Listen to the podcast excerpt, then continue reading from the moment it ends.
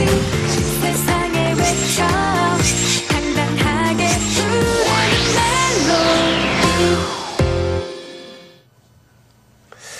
네, 문화적 혜택을 누리기 힘든 시골 지역에 사는 학생들.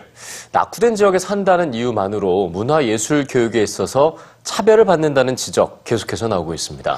네, 이런 문화적 차별을 해소하기 위해 예술꽃 씨앗학교 제도가 운영되고 있는데요. 그 아름다운 현장을 경북 항공고등학교 스쿨 리포터가 취재했습니다. 진지한 모습으로 악기를 연주하는 학생들. 서툰 솜씨지만 선생님의 지도에 따라 아름다운 하모니를 이뤄냅니다. 매일 연필만 잡던 손으로 악기를 연주해보니 감회가 새롭고요. 정말 재밌는 것 같습니다. 다른 교실에서는 악보를 펼쳐들고 노래 연습이 한창입니다. 박자도 틀리고 음정도 흔들리지만 표정만은 다들 밝습니다.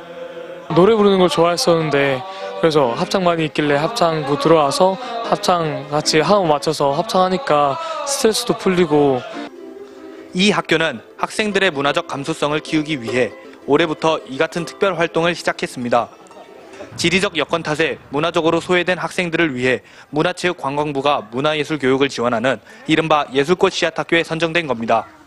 학생들은 오케스트라와 합창반, 보컬밴드, 국악 등 9개 영역 가운데 자신이 관심 있는 분야를 배울 수 있습니다. 집이 도심하고 많이 떨어져 있어서 이렇게 예술활동을 접할 틈이 없었는데 학교에서 이렇게 예술활동을 접하고 하니까 좋은 것 같아요. 예술꽃 씨앗학교가 되면 전문 예술 강사 활용과 교육 기자재 구입 등을 위해 최대 8천만 원의 예산을 지원받습니다.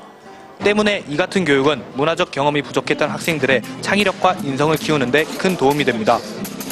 음악을 사랑하면서 그것을 평생 동안 가슴에 품고 살 수 있는 그, 그러한 우리 학생들이 되었으면 하는 바람이고요. 교육 제도가 계속해서 이어질 수 있도록 하는 그러한 제도가 어, 지속성이 있었으면 좋겠다는 생각이 듭니다.